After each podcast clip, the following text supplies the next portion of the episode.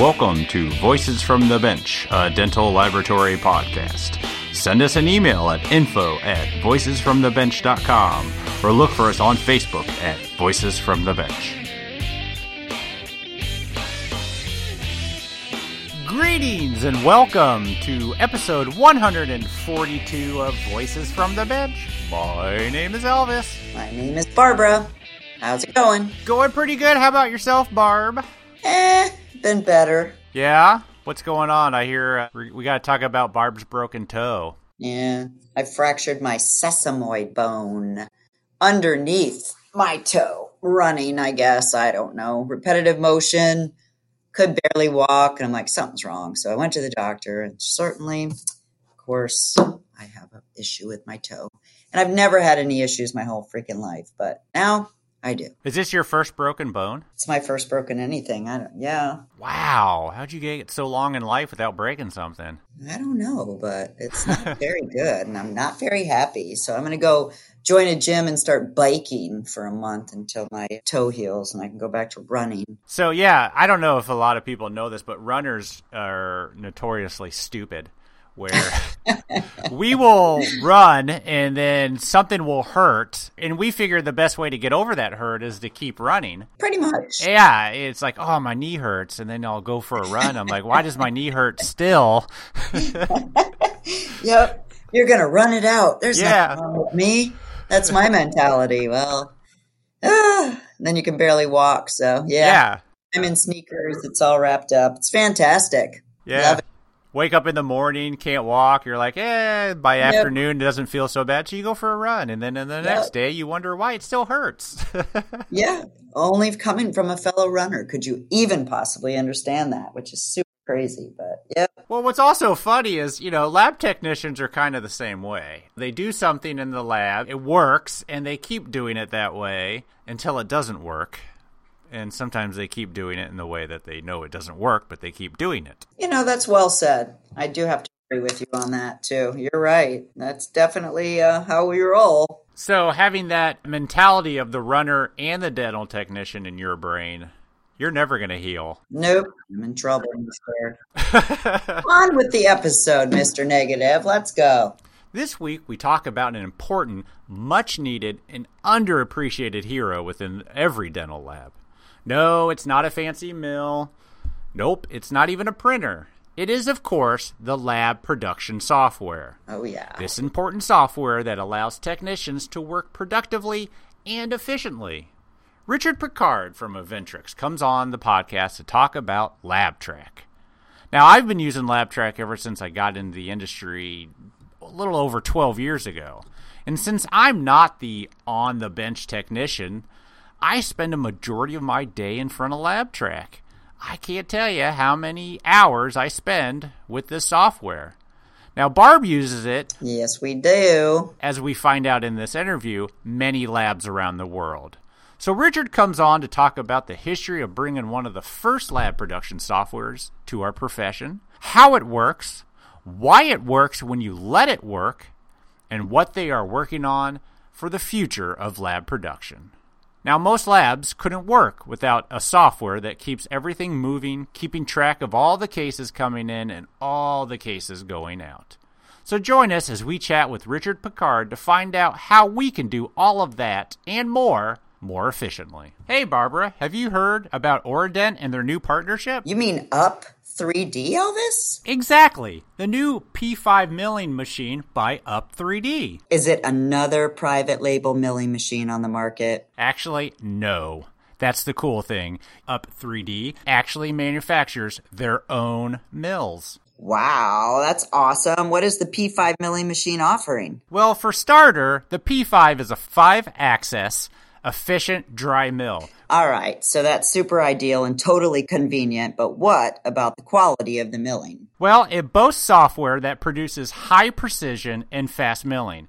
It can mill a crown, get this, in fourteen minutes. Nice. And the tool life yields about sixty to eighty hours of quality restorations. Wow, that must be super expensive software. Do tell. The cam nesting software is included at no additional cost. Come on. That's a super great cost savings for any lab. budget-friendly without compromising any of the performance. All right, so let's talk about price. Well, the funny thing is it retails for only eighteen thousand dollars. Wow, that's a super game changer for labs of all sizes, big and small. Under twenty K, a small lab can now do their own milling instead of outsourcing. But don't forget the medium and larger labs can benefit big time from this too. The Up three D recently opened a home office in California near Oradent. So does that mean the mill ships from California and the remote technical support is also in California? Yes, Barbara, you are correct. All right. Obviously, as always, they are both in the United States in Southern California. All you got to do is call our friends over at Oradent, one eight hundred, four two two, seven three seven three, or you can visit their website at oradent dot com. We appreciate your support of the podcast, Oradent. Thank you.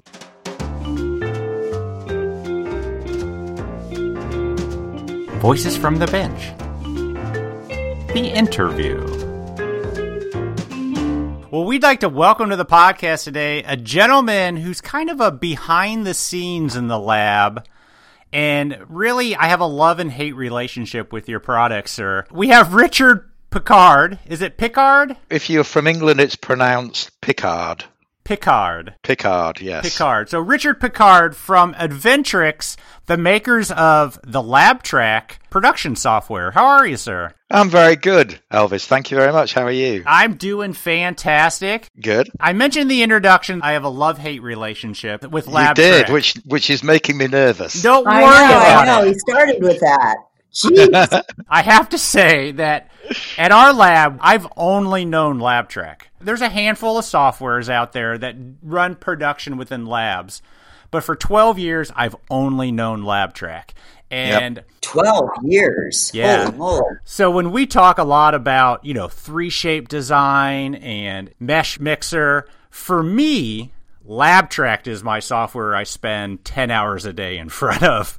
So that's my love-hate. I love it, yes, but boy, do I spend a lot of time with it. So, Richard, thanks for coming on. Sorry about the terrible introduction.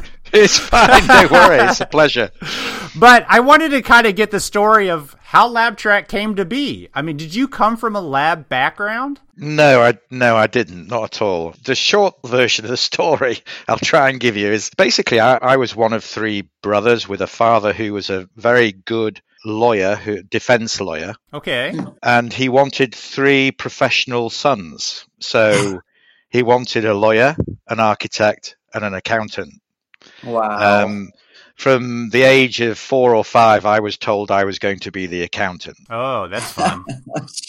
And he got what he wanted. He got three sons. One became a lawyer. One became a, a very well-regarded architect in London. Mm-hmm. And I became the boring accountant. That's what I, that's what, that's what I did.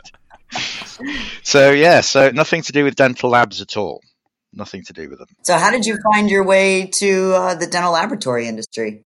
So I realized fairly soon after Uh, working as an accountant that I hated it. I thought you were going to say that. I, I didn't. I didn't like the people very much, and I didn't like the job. The only one bit of the job that I did that I, I loved doing was I got asked to be on the fraud investigation squad. Oh, um, and it was for a big multinational firm of accountants called Binder Dijker Otte. I don't know if you've heard of B D O, but they're they're still around now. Mm-hmm. And they used to send me on these trips all over the U K, investigating potential fraud. Oh. I used to do things like go to the Outer Hebrides and climb up oil tanks and have to dip a dipstick in and measure the oil. And on one particular day, on one particular day, I climbed up this tank, measured the oil, climbed down. It was raining. And the site manager called me over and made me a cup of tea, took me into his cabin. What I didn't know was in the background, they were turning the taps. Oh. And emptying one oil tank and, and filling up another one. Mm. And then I'd go to that one and that one be, would be full. But I clocked on to what they were doing and I went to another one without having another cup of tea and it was empty. And we discovered that they'd been overcounting their inventory by billions of dollars for years. Really? So I used to love I used to love that job.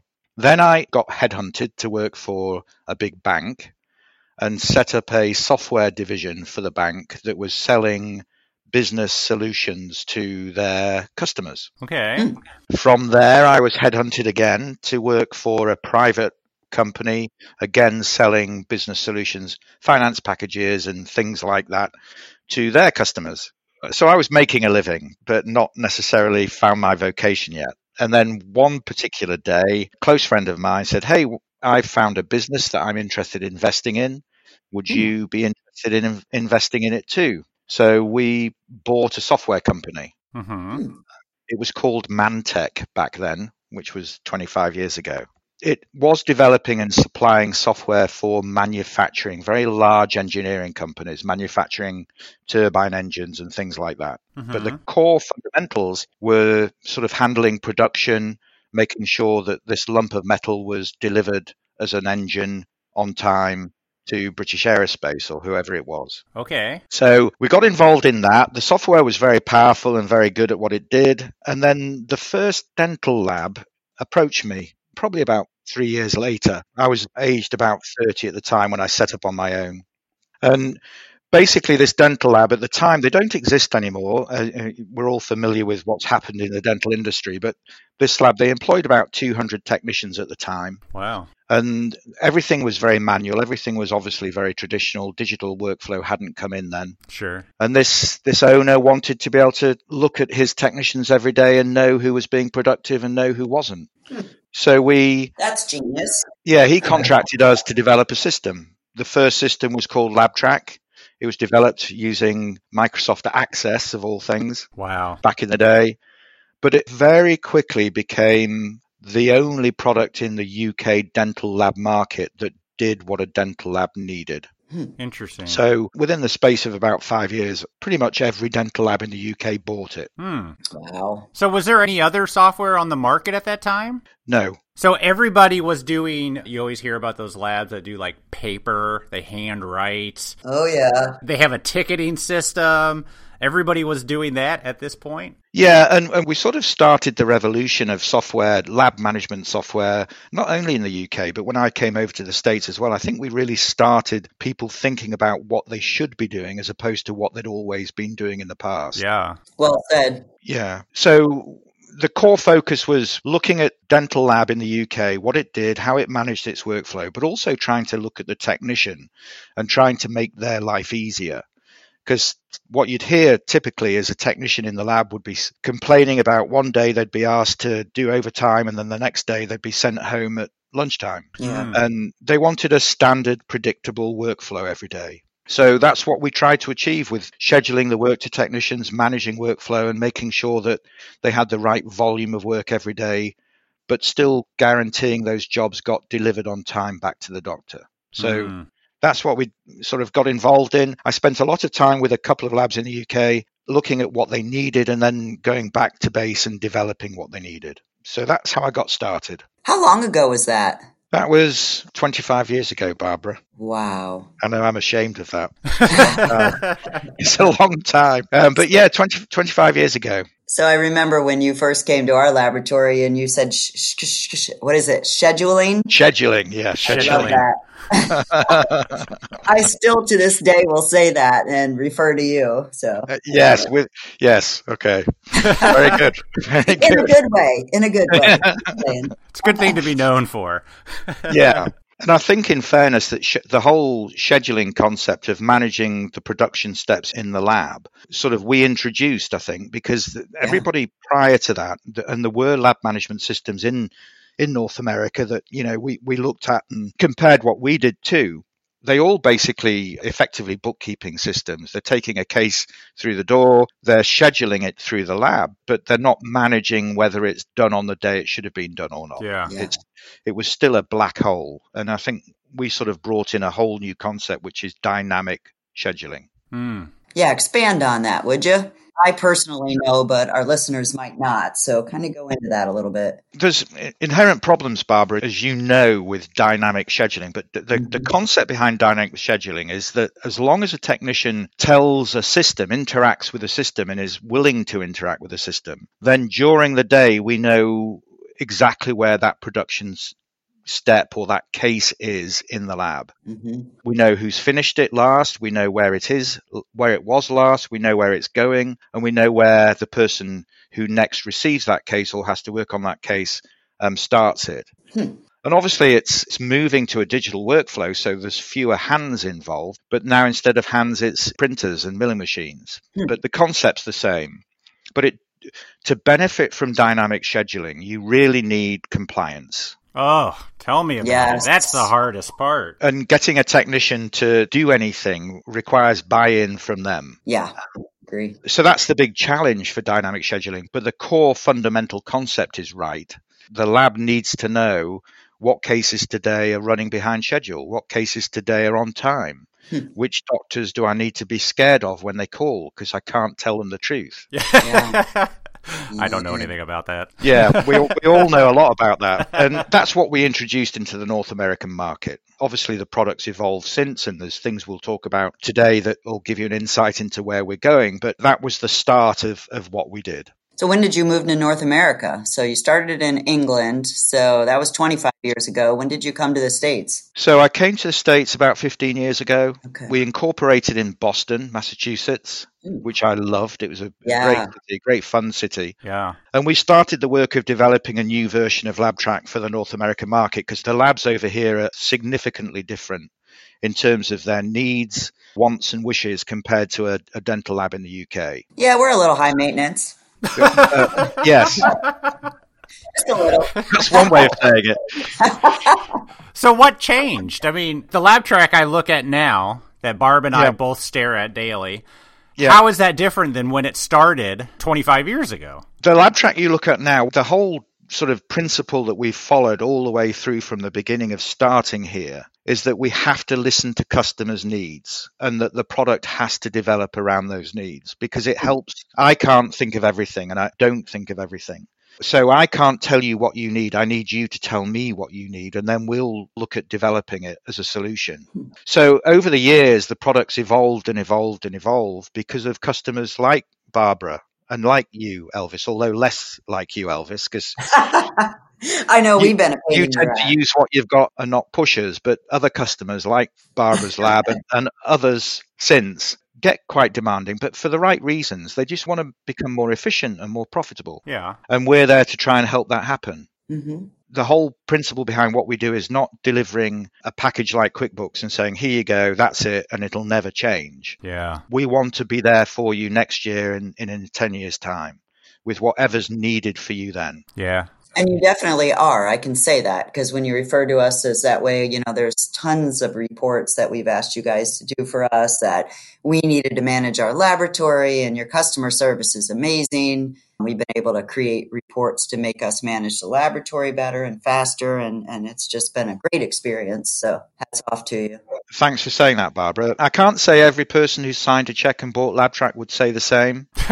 But it's that disappointment typically comes from lack of commitment from the lab because it, you know, it's Barbara, hard. as well as I do, it's a, a huge commitment to introduce a, a full-blown lab management system into a lab. Yeah. A lot of work has to go into it. A lot of people have to buy into it and to make it do what it's supposed to do. How long have you been using it, Barb? Gosh, Richard, five, six years maybe? Yeah, I'd say oh, okay. five or six years. Yeah, five yeah. or six years. And do you have an employee dedicated to running LabTrack? Uh, we've got two. Yeah, oh, really? Manage okay. It, manage the dates and manage where the cases are, make sure that the late cases, either, you know, they refresh them or, or move them, but we try to get around fifty or less late cases a day. Um, but yeah, it's a full-time job for a couple people, but oh, you know, sure. it's five, six hundred cases going through here a day. Yeah. By the way, I looked today, Barbara. Uh-oh. You had about twenty-four, I think. That is really good, Which, right? I remember your, you telling us that. Based on your volume, it was less than one percent. Yeah, and if you really focus on that number, then you know, and I know that from you,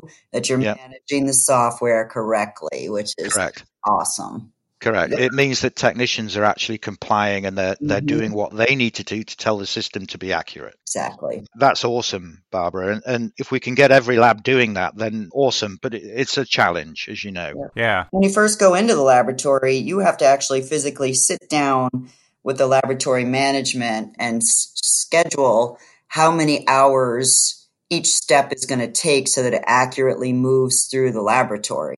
And that in itself, I think, is one of the hardest things, trying to figure out where your breaks are, where your steps are. I'm certain that you go into every single laboratory and have to do that exercise.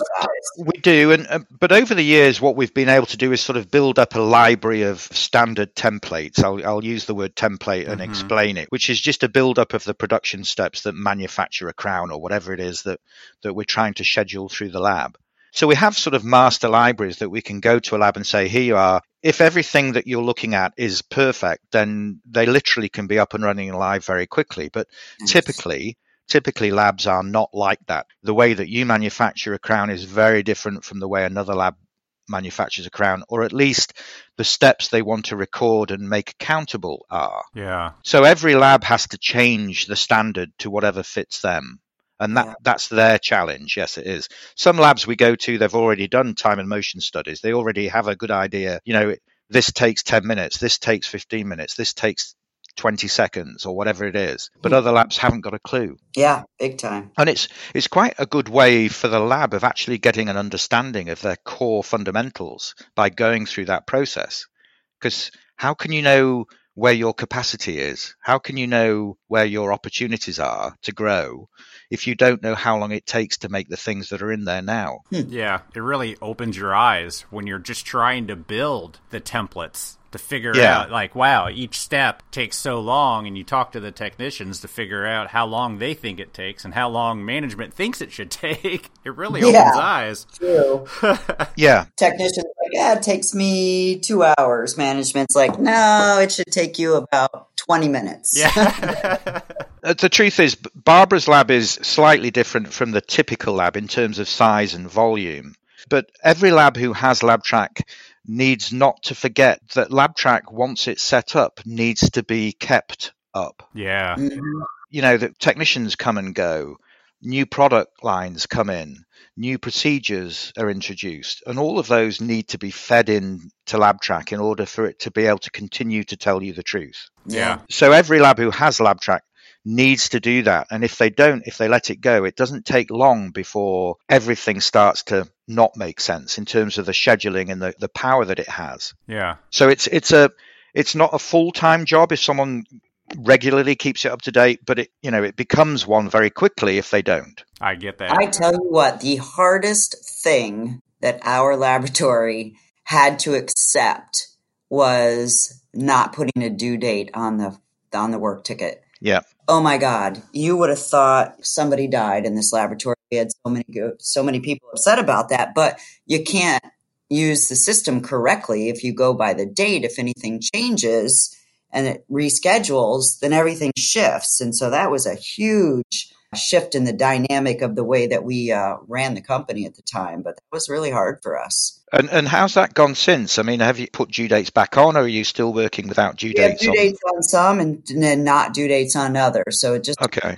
Like the implant is a separate department, and they have to have them on there. But yeah, we're we're still doing it. I mean, the intent behind not needing a due date, or at least trying to to not necessarily make it obvious to a technician the due date of a case, is to try and stop them picking their own work. Yes. Yeah, and and to try and get them to work within a system as opposed to outside of the system. Mm. And, and not all labs embrace dropping due dates off cases for, for technicians, but you know the the labs who people like B J at Rowe, uh, you know yeah, B J yeah. very well, I think. Yeah. People like that embrace it because they know it makes them more efficient. Mm-hmm. So it's you know we have to work with all kinds of labs, and some it works for, some it doesn't. What do you guys do, Elvis? So when you schedule a case, for those that don't use LabTrack, you get a sheet of paper that I guess default is shows the date it needs to go out the door.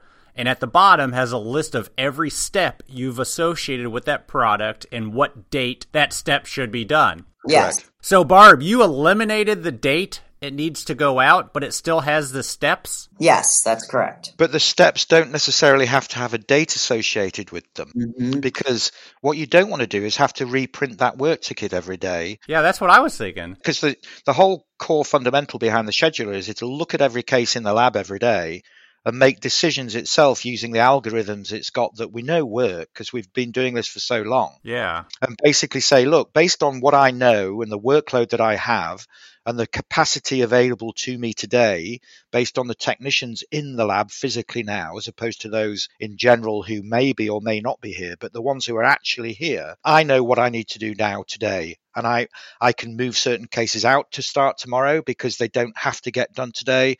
And I need to move certain cases in today because they do have to get done today to keep on time. So if the hmm. schedule is allowed to do its job, it'll move cases around to make the lab the most efficient it possibly can. But then the whole idea is you need the technicians to work off that new list yeah. and not just pick cases based on a whim. Where do they get that daily list if it's not on the scheduling ticket? So every technician, when they walk into the lab, there's two ways that we do it. But the way I would, I like people to do it if they can, but it does involve an investment in hardware, is for technicians to have access to touchscreen. Mm-hmm. Yep. That gives them a list of every case in their department that needs to get done today. And obviously, every day it changes. It will order that list too, based on priority. So if there's five technicians, it becomes a rush case. Five technicians have to work on this case today. It'll put that at the top of the list. So they do that first. So the other technicians aren't waiting for it. Ah. So we have that, Elvis. So we did invest in the touchscreen. We got everybody an iPad. And so it brings it up and you've got twenty cases in front of you. And it'll actually show you the priority and which one you have to do first, which one you have to do second, and then so on and so forth. So it actually manages their day for them via the um, touchscreen. Every technician has a touchscreen? Yeah. Whoa. Yep. Yeah, it's about a hundred of them. Yeah. Yeah. Some labs don't invest in that level of yeah. hardware. Others do. Barbara's not the only lab who've put screens in front of every technician. There's many who have. Sure. And there are huge benefits because then the technicians' compliance is made easier. They don't have to get off their chair. They can continue working and they just use their finger to say, hey, I've got this case, this case, this case now, and hey, I've finished that one and that one now. Yeah. So it, the challenge has, has always been compliance, getting sure. technicians mm-hmm. to do what they need for the system, but also continue being efficient and working. Yeah. The way we have it set up is we have a couple laptops stationed around the lab where people would, what we call, book on and book off of cases. Yep. And getting them to go and do it, it's always been a struggle. And I can see the benefit of putting something right in front of them so they don't have to get up and do it. So in the, in the future, I'm going to change that too. We'll talk about future a little bit more, yeah. I'm sure. But one of the things I've been working very passionately on over the last couple of years is developing a system that will take away the need for a technician to be involved with a system at all. Oh, wow. Yeah. But we'll still know that they had the case and we'll still know that when they started it and we'll still know when they finished it. Wow. Ooh, that sounds exciting. Yeah, that's coming. Yeah. It'll also, Barbara, solve the problem of when you get a call from a doctor saying, can you tell me where my case is up to? Hmm. And then someone in the lab has to go and find that case. That's where I get my steps in. Sounds to me like it's a chip, something chip related, but all right. Yeah, I would agree with you. This will literally tell you, hey, go and find it. It's in room number three within three feet of the corner of the room. That's awesome. But the beauty behind it as well is it will also tell you the historic flow of cases of certain restoration types through the lab. Hmm. So you can start to see where where the bottlenecks are created simply because of movement as opposed to people. Wow. Really? Yeah, it's a, a huge opportunity, I think, for most sort of medium-sized labs and above. Yeah. I get about two miles a day walking around looking for cases. Yeah, well, I mean, I've, I've been to labs where production stops until they find the case. Yeah. Yeah. Entirely. People see me walking around, what are you looking for? And I tell them the number, then three other people are looking for the pan, and oh, yeah. I can totally see the benefit. So what you'll be able to do, Elvis, is pull out your cell phone and enter the case P A N number or the case number or the patient name or the doctor name, and it will draw you a picture of where it is in the lab. That's wow. Awesome. How do you come up with, do you have like a team of people, of innovators that come up with this? I'm sure you're included, but like, how do you keep yourself so advanced? That particular development is, for good or for bad, entirely me. um, not as a developer, but as, the, I suppose, the idea person. That yeah. It's something I've wanted to do for a long time. Technology is just about there now where it, we can actually make it happen. Hmm. So the old technology that you may think it's related to, it's not, is too expensive for a, a typical lab to implement. So it's using some new technology that's just come out. Wow. Yeah. I will say, before we get too much farther, when it comes yep. to, Barbara mentioned teams, calling you guys with a question or an issue, phenomenal job yeah. at getting back to us. and taking care of things and people being spot on and, you know, having a relationship with the people behind the software is one of the benefits of it. Yeah. Yeah. You got so many good people there. Yeah, we do. I've, I've been really lucky that I've kept really good people too. I mean, everybody who works at Inventrix has been with us for a number of years. Some people have been with me since I started over here. Wow. So they're all amazing people. I mean, during COVID, obviously, we've all had to work remotely. Yeah. Many people told me you need to put software on the machines to make sure that they're working efficiently, to make sure you're not paying them for when they're not working. I don't have to do that because they all work hard every day and always have and always will. Yeah. Mm. So I've got no worries about my staff. They're all fantastic. Yeah. To just go back to that point, it's one thing I'm extremely passionate about, for good or for bad, is customer service and not selling widgets to people. Yeah. It, it's not my game. I've never wanted to. I don't believe in selling a piece of software to somebody and not being there for them afterwards. Yeah. So it's how we will always be. Whatever platform LabTrack ends up on, we will not be a sort of cloud-based provider, unavailable, unwilling to help. Yeah. We will always be driven by customer service, because unlike most of the labs that, that are customers of ours, we don't have a sales force. We don't have anyone selling LabTrack. Mm-hmm. And I'm quite a shy person at heart, so I don't even go to most of the shows. Typically, I go to the Midwinter. Yeah, we see you at CalLab, right? Yeah, I'm, yeah. I'm, I'm typically there every year. Obviously not next year, but typically I am. Yeah. But we we sell by people talking and by customers recommending us because of what we do and because of the support we provide. Mm-hmm. And that's that's how we've always grown. And that's true, because I've been on Facebook sites and, you know, every now and again somebody will ask a question, you know, what software do you use? And, you know, you've got a number of people that'll go on there and say, we use LabTrack, and, you know, are super positive about it. And I can see the ripple effect where, you know, how we are in the dental community, you know, yep. You listen to somebody that says something positive about a company and or a product, and you want to investigate and see it. So yep. I could definitely see where that would be a, a referral for you guys. Yeah, so it's a passion of ours that we want to do a good job. We we believe in, very much like a, as a human being, you want to be able to look yourself in the mirror every day and say, I've I've done good today. I've not yeah. hurt anybody. I've been a good person. We well, we want to be a good company and yeah. do the right thing by people every day. That's that's how we were founded, and it's how I want to always be moving forward. Yeah, yeah, it shows. It shows with your staff. Yeah, it does. It's not just medium and large labs that use LabTrack. Do you have a lot of smaller operations that use it? Yeah, we do. And we'll talk about, again, the future sh- coming yeah. up. But in terms of our historic path, it's really been LabTrack Enterprises has historically been a, a sort of enterprise system. If you, Barbara knows this all too well, and so do you, Elvis, to, to some to a lesser degree, but you still know it, that there's a lot of commitment and a lot of work that has to go into developing the solution for you. Mm-hmm. Mm-hmm. You have to set up all your products, all your templates, all your steps. And as we've talked earlier, those differ for every lab who buys LabTrack. So there's a lot of commitment involved and needed by the lab. So typically, we can't really sell to the guy who wants to buy a one hundred dollars a month system. Yeah. Because the, LabTrack's not for them. They wouldn't need it anyway. They don't, maybe they only have, you know, fifty cases in the lab on any given day or any given week. Yeah. Again, LabTrack's not needed at that level. It, power of LabTrack is when you've got more cases than you can cope with. Yeah. Yep. Yeah, I get that. Bingo. Yeah. So historically, we have got a number of small labs who've bought LabTrack because they see what it can do and they want to grow and they want to get a system in place before they grow so that those standards and procedures and compliance issues are all gone by the time that they do grow. So we have a number of labs who are small, mm-hmm. but typically it's medium size and sure. above. What do you consider medium, like thirty or more? I would say any, any lab who sort of have twenty-five technicians or above, I would class as a medium sort of size yeah, lab. Agree. And then we've got some labs who are boutique labs in New York, in, in Manhattan, who there's only one tech, effectively. Yeah. But he still wanted LabTrack because he st- still saw the benefits of having his work scheduled for him and, and managing his workflow. That's cool. Yep. So it takes all kinds. And then at the other end of the scale, we, we've got customers all over the world now. We've got customers in Australia, in Asia, in obviously in Europe, where my U K company is based, in Saudi Arabia, of all places as well. Really? Wow. Yeah. We just actually won a contract in Saudi Arabia for the Ministry of Health. Saudi Arabia, they all their public entities like Ministry of Health and the Army, the Navy, the Air Force, they all have their own hospitals dedicated to that service. Uh-huh.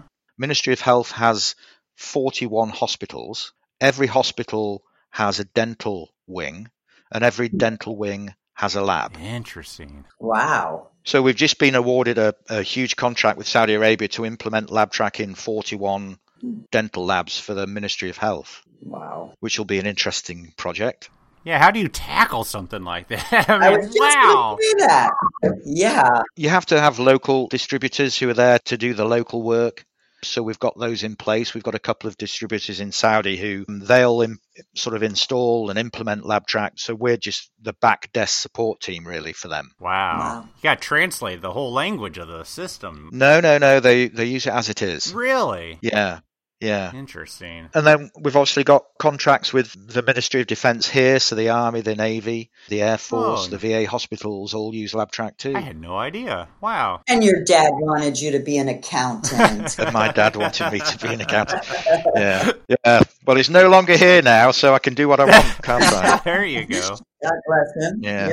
That's exciting. I had no idea you guys were, I mean, I knew you were big all over, but not all over. Wow. It's exciting with the Department of Defense because we've now got, for the Army, every single dental case for the entire Armed Services Army is now going through LabTrack Connect. Well, how many cases do they do a day? a lot. A lot. I bet. A lot. Yeah. A lot. yeah. So those cases are being submitted by the clinics wherever they are in the world, Afghanistan or wherever they're based, and they're they're all being funneled through LabTrack Connect down to Fort Gordon, which is the core U S-based yep. dental lab, and they have LabTrack. And we're just about, I think, in the coming year to be implementing in Germany too for the Army. Wow. I could see where that would be a huge benefit. They've suddenly got digital workflow. They never had yeah. it before. Wow. Well, don't forget about us little labs. I won't. You're everything to me, Elvis. Aww. You know that. I don't mean just you. I mean labs like yeah. you. Yep. So, yes. Yeah, so, so it's an exciting time for us. There's lots going it on. It is exciting. Yeah. So you alluded to all the, the uh, changes and the yeah, upgrades and all of that. I know you talked about the one, but what else is going on? I gather that B J Kowalski yes. mentioned something to you oh, yeah. on, a, on a prior podcast, I think, about um, digital workflow, something that I didn't mind him mentioning. It was fairly early on in the day um, when he mentioned mm-hmm. it, but I'll try and bring you up to speed a little. I do have to just not say too much because it's. I think it, the power of it is so big that I just need to make sure that we have an opportunity to be first to market. Sure. Yeah. Um, but basically what we've developed with my very close relationship with our U K company, and to give you a bit of background, the U K company who are distributor of LabTrack in, in Europe, they purchased a dental lab. Okay. And basically, it's a full digital workflow lab. Mm-hmm. They're also a distributor of three shape. Oh, wow. Okay. So they started selling three shape equipment um, to practices and built a very strong relationship with three shape. So much so that what we basically did was said, look, you're providing a great service to the dentist, but we're concerned about the lab. You need to come to our lab and you need to see the workflow that we have to go through, the pain we have to go through yeah. every day to manage this digital workflow. Mm-hmm. And something has to change. So they were extremely good about it, three shape. They came from Denmark and sat down in front of us and saw the workflow that we had to go mm-hmm. through. And wow. you know this all too well, don't you? That yes. you, get a, you get a case from three shape, for example. I'm talking about all of them now, but mm-hmm. three shape, let's say, you get an email saying, hey, you've got a new case. You have to log on to three shape Communicate. You have to download and print the printable order form. You have to then download the S T L files. You have to manually enter the case in LabTrack. You then have to go to the desktop design software and manually enter it again. Yeah. Yeah. yeah, yeah, yeah. That's for one case. Yep. So the minute you get fifty cases a day, which you probably already have, Barbara, don't you? At least, oh, I would yeah. think. Oh, yeah. Imagine how much time that takes. Yeah. A lot. Yeah. What we've developed is a cloud-based portal called iOS Connect. Hmm. It talks to all the iOS vendors' systems. Cool. So to give you an example, if you're a three shape lab, you log in with your three shape Communicate account. It goes away and it talks to three shape and it pulls down into the portal all your relationships, all your accepted relationships. It then goes back to three shape and it talks to three shape again, and it says, hey, send me all your cases that are being submitted to this lab. And they all come down into the portal mm. at the same time as that you get the email, but now you don't need the email. Mm. So the portal is a real-time bucket for all your digital workflow. Wow. You look at the case. If you're happy with it, you click a button and it inputs that case into, into LabTrack directly. Wow. So there's no case entry to do. There's no downloading of digital files to do. And it also sends that case file to the back end to your design software too. And it doesn't have to be three shape design software either. Wow. So that's a major development for us. We've currently plugged in three shape, iTero. We're just about to add Medit, CareStream, PlanMecca, and Sirona.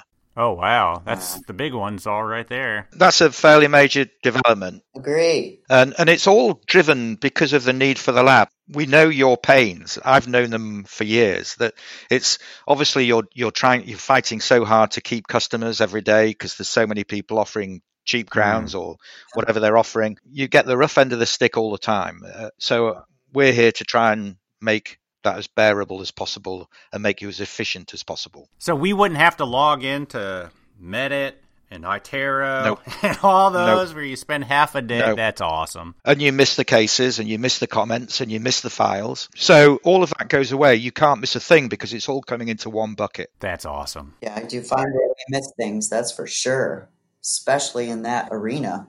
Yeah. So when is that happening? Next week? Well, it's, it's, ha- it's happening now. We've rolled it out to seven labs so yeah. far. We started off with, uh, and funnily enough, it, it's it's been a strange experience, COVID, for us. We've picked up more new customers this year than ever before. Well, people had time during their furlough to kind of reassess how they're doing production. Yeah, well, funnily enough, probably two-thirds of those labs are brand new labs. Oh. In other words, they've recognized an opportunity to set up during the quiet time, get everything in place, and they're launching now as we speak. Interesting. That's great to hear. A lot of startup labs. And these startup labs have heard about what we've done with three shape and others, so it's been a very logical first step for them. They're literally going from nothing to a fully digital workflow on day one. Wow, that's the way to do it. If you're going to do one now, that's definitely the way to do it. Oh, hell yeah. So yes, so that's it's been exciting. There's there's some other developments yeah. that we're in the process of, and I think again, I think B J mentioned one of them. I think you're trialing it now, Barbara, aren't you? The integration with Zimbus. I do believe we are. Yeah, I think you are. So the whole principle behind what we do is I don't believe in reinventing wheels. If there's something out there that does a good job and will help you, I'd rather integrate with it than try and copy it. Yeah. Yeah. So Zimbus is an integration that we've done that, that works really well. We've been working with a couple of vendors on a digital wallet for your iPhone or Android phone that allows you to communicate directly with your doctor. Mm. So that's going to come out soon.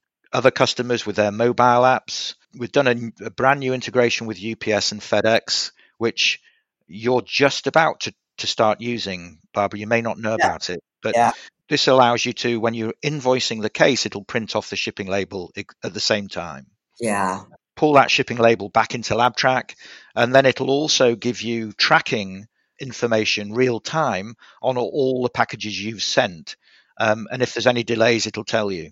Yeah, that's super important. I've been in the shipping department helping, and you got to click this, and you got to do this, and then you got to do that, and that's that's yeah. going to be a time saver. Yeah, I think quite a big time saver yeah. for you guys, and I, I think for other labs like P J Rowe and others like you, it's going to be a huge benefit. Why is Barb getting yeah. all the hookup? How come I'm not getting the U P S integration? You are, because you ship seven hundred packages out of here a day, and that's going to save hours and hours and hours, and we're always like, hello, Richard, can you help us with this? This is not the benefit for you, Elvis, is that a lab like Barbara's lab, they'll talk to me about what they need. We'll develop what they need. We'll make it work the way they need it to work. And then I can come back to you, Elvis, at the next user group meeting, which I'm going to do online using Zoom yeah. this year. And it's I'm planning it being in November. But I can then say, hey, Elvis, we have a module now that you can have that integrates U P S directly with their A P I. So I can't give it to you at the same time because we go through that process with the labs who ask for it, are involved in its development. What he's trying to say is that we're super high maintenance. Yes. And we're constantly on the phone trying to tell them, how can we help us? But I'd rather have a high maintenance lab though, Barbara, because it pushes us. And yeah. I want to be pushed. I don't yep. want to sit back and think that we, we're everything to everybody, because that's when we'll fail. Well, Barb, I would also prefer for you to do the trial and error and you're just jealous. Work out all the bugs. And once you've perfected it, then we'll take it on. So. All right. In the last few minutes of this, uh, just to give you an understanding of sort of the new technologies that we're involved in yeah. doing, I'll, I'll try and describe a vision to you, if you like. Yes. And the vision is that is this, that ultimately there's one core product that all interested parties in the dental world log into, hmm. whether it be a dentist, it be a technician, it be a lab owner, a lab manager, it be a third-party vendor, mm-hmm. like all of those requirements of all of those people become one system. Yeah. Because if you think about it, at the moment, what you have is you have disparate systems to solve different people's problems. You have a cloud-based portal for a doctor to log into to submit cases. You have LabTrack for a lab to log into to report on their own information. But but in that information is also the doctor information that you'd ideally like to give to them, and that you're having to do now with D S Os anyway. Yeah. Hmm. So why not have one system with all of that data in it that everybody has access to, but at different levels based on need? The doctor logs in, they can submit a case. The doctor logs in and he can do reporting on his data. The D S O logs in and can report on multiple doctors, multiple regions, or single offices, or single accounts. The lab technician logs in and they see their production requirement for today. So instead of having four or five different systems trying to solve four or five users' needs, why not have a system that does it all within one? So that's what I'm working towards. And we're slowly bolting on those effectively modules into one system. So we're working on LabTrack. We're working on the iOS side. We're working on the cloud-based portal side for the doctor who doesn't use three shape but still wants to submit cases your way or still wants to track his cases. Mm-hmm. And ultimately, these are all going to be incorporated into one core product with the same look and feel, the same data, but given to different people based on need. Yeah. Wow. So Barbara first, and then everyone else. Yes, you know it. Actually, I think B J first, and then possibly. Well, I don't know. There are others, you know. It's not. B J doesn't get everything. Yes, but he does. But to, to be fair to B J, though, he has some really good ideas, yeah. and he's very brave at dipping into new technology, yep. which is awesome because it helps drive technology oh, forward. Oh, sure. Yes. I'm very glad to have B J on board, just as you, I am with you, Barbara. Yes. And Elvis. Yeah, whatever. So the idea is eventually a dentist will be able to log in to their version of our LabTrack. Yeah, I was going to ask. They'll be logging into LabTrack. With limited view, obviously. They'll see their view, yeah, that you want them to yeah, see. Yeah, sure. And the D S O at head office will be logging into their LabTrack, the same LabTrack. But then what's happening is that you're presenting the data that they want to see to them. They're not seeing the day-to-day nitty-gritty of the lab, but they are seeing the information they need because all of that data's in there. They're not seeing who we're charging down the street with that price or anything. No, yeah. no, no, no, no. They're seeing what you want them to see yeah. and what they're interested in. You know, they're getting very demanding D S Os, yeah. aren't they, Barbara? And they're, they're, oh, yeah.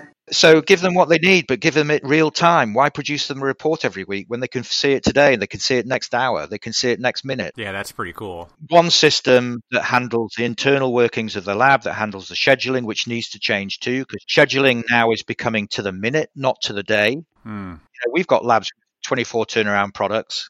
We have to be able to schedule that accurately every minute of the day for them. So there's new technologies we're bringing into play that are all going to go into one core user interface that looks the same for everybody who logs in, just providing a different set of data to those people based on need. I can't believe that. That's quite an undertaking. I can't imagine how much is on your plate. Well, we're doing it block by block. We've got two of those blocks already in place. We're just yeah. about to finish the third of those blocks. So it's it's just coming along block by block. Yeah. How much time do you spend in Europe? That's a sore point, Barbara. I used to fly back. For the last fifteen years, I've flown back every month. Wow. Without fail. There, actually, one time I couldn't fly because there was an Iceland volcano erupted and all the flights were grounded. Wow. But every other time for fifteen years, I've flown back every month. And I haven't been able to fly back to England now for nine months. Ugh. Due to COVID? Yeah, due to COVID, yeah. Uh-huh. So, and I've got two grown-up boys, two beautiful boys in England that I've flown back every month to see, and I haven't seen them now for nine months. Yeah. Which is hard to bear, yeah, that's but rough. I'll survive. So I haven't got on a plane since COVID started. I don't think it's wise to do it right now. I don't know what you think. I have not been on a plane either, so... Well, we talked about that too, Elvis and I. You know, we haven't seen anybody. We haven't traveled at all. You know, that whole face-to-face networking that, you know, we're so great at in our industry. I think everybody misses that. Yeah, I bet you. So if a lab was interested in seeing what LabTrack could do for them, what's a good way yep. for them to reach out, and what do you provide as a show them how it can help? Pre-COVID, yeah. Every lab who's bought LabTrack in the past, I've physically got on a plane and I've gone to the lab. Yeah. Man, you traveled a lot. Yes, I have. I've done a, around two million air miles with United Airlines. Wow. I love doing that because it gives me an understanding of them. It, we can look each other in the in the eyes and make sure that they're committed and that I'm I feel comfortable with that customer coming on board because, as, as I mentioned earlier, we don't actively go out and market LabTrack. Yeah. So I need to know they're going to be a customer and they're going to be a happy customer. Therefore, I need to know that the system fits their needs. Mm-hmm. So I go to every lab. Now, obviously, I can't. So I'm doing online meetings and Zoom meetings yep. and running through the system with them and showing them, and but still trying to uncover all the things they need uh-huh. before either they commit or I commit, because it's a two-way relationship, this. You know, all they have to do to contact us is email either myself, which is richard at inventrix.us.com or info at inventrix.us.com, and I'll get an email and I'll give them a call yeah. and go from there. Have you ever met a lab that you were like, you're not ready for this? Yes. You're, yeah? Many. Really? Many. Wow. Yeah. What was the factors that made that not work? Typically, it's where a lab, the owner of the lab is also at the bench. Mm-hmm. Oh, yeah. And they will not let go of handing out the work. Yep. And the minute that I see that, I walk away. Really? Interesting. Yeah, I think that's the only healthy thing to do, because you're not going to change that. No, and they're never going to embrace LabTrack, because LabTrack's going to wrestle with them every day saying, hang on a minute, I need to control the lab, not you anymore. and, they're, and they're going to say, no, no, no, no, no, I want to give out the work. Oh, well, yeah. Well, then you might as well stay giving out the work, because LabTrack won't work for you. Mm, yep. Interesting. Great. So if, if the lab owner is progressive enough to say, look, I need to step back and let this system do its job, because when it's allowed to do its job, it's going to make me more efficient and make me more money and show me where my capacity is and show me how I can grow. If they let that happen, LabTrack is worth selling to them. Yeah. And I'm committed and I'll jump in with both feet to help them. But yeah. where a lab doesn't want to do that, doesn't want to let LabTrack do its job, then I, I have to step back because it'll fail. Yeah. Interesting. And it will. I agree. Like I said, it, you definitely have to change everything you do in a more positive, productive manner, but it, it's not the easiest thing to do. And you know how people fight change anyways. Um, yep. You're not open to it. The sad ones that I've turned down are the ones where the technicians love it and want it. Yeah. But the owner will not change. Yeah. It will never work because the, everybody looks at the owner as an example. And if the owner's not prepared to do what's needed, they won't either. Yep. You know, so it does happen, Elvis. Yeah. No, it's interesting. I mean, it's smart on your end to say, you know, this is just not for you. Yeah, we've been fortunate enough that we've been able to be in that position. We've been fortunate enough that I've been able to be ethical about how we do business. Yeah. Or at least my ethics. I'm, I'm not saying everybody's, but, but mine. Yeah. Yeah. So we've been fortunate.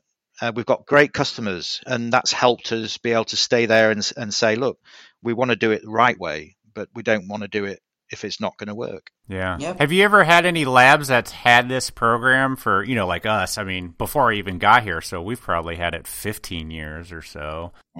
Yep. Have you ever had labs totally rehaul it because so much has changed in the lab? Yes. Yep, that happens on a regular yeah. basis.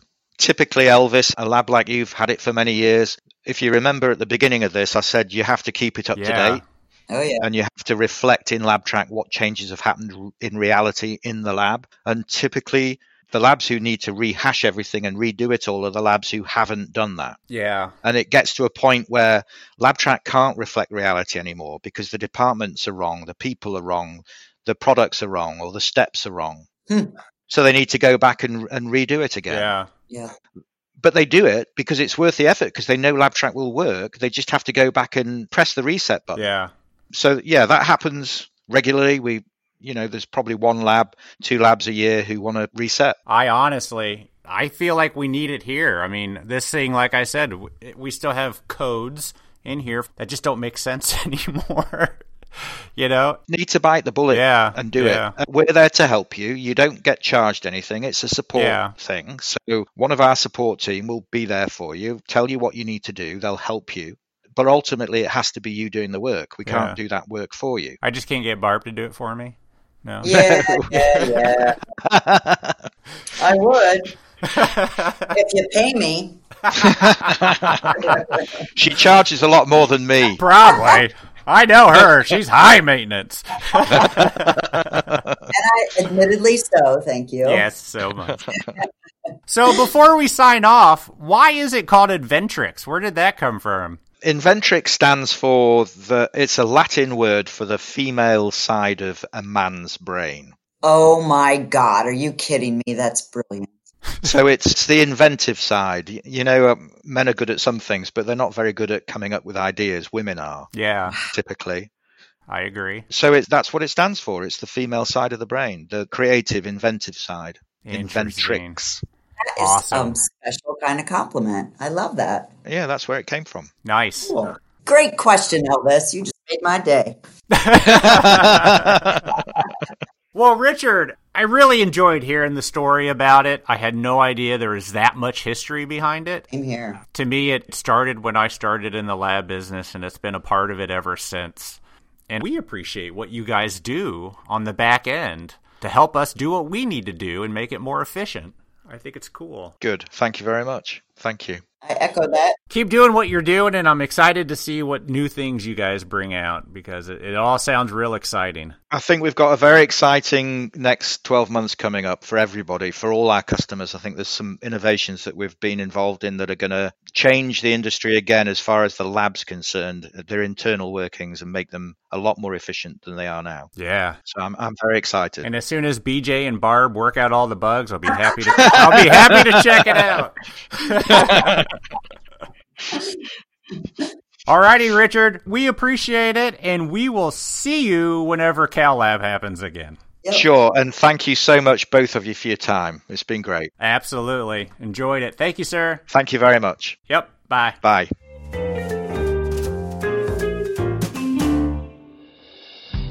Whitmix is now providing its milling customers with Prima Milling Tools, the high-performance milling tools engineered specifically for Roland Mills. This new tool range outperforms the competition. The results show that not only does the tool last twenty-nine percent longer than most others, their precision creates a pinpoint accuracy, ensuring a perfect fit for the patient.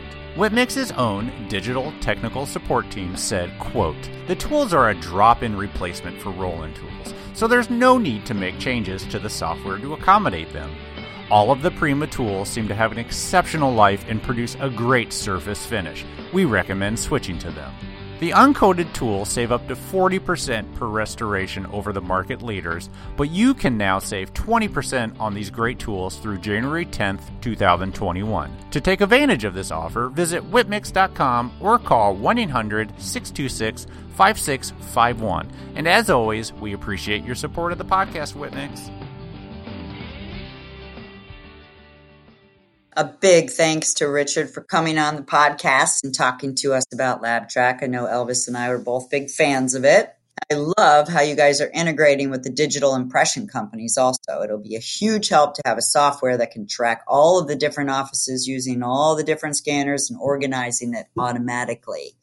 Right now, it's kind of a cluster. What were you using before LabTrack, Elvis? I don't know. I came into, you know, like I said, twelve years ago when I got it here, we were already using it. So before then, I have no idea. What were you using? I think it was Evident, actually. Oh, interesting. And then we switched over because, you know, they just wanted to try something different, and um, we've been really happy with it. Yeah, it's pretty cool. And actually, since we talked to Richard, and I talk in the interview about how I needed to revamp it, I've given it a go. We've given up a lot of codes and rewrote some new stuff. Templates and steps, and I'm trying to get it revamped so it can be more productive here again. Oh, that's cool. Hey guys, remember to head over to the dental podcast dot org and vote for our podcast in the best dental podcast of twenty twenty. It's easy to do, and you can do it every single day. Let's show all of these other podcasts that the dental lab industry is strong. Super easy. Head over and vote. Yep. All right, everybody. That's all we got. We'll talk to you next week. Bye. Bye.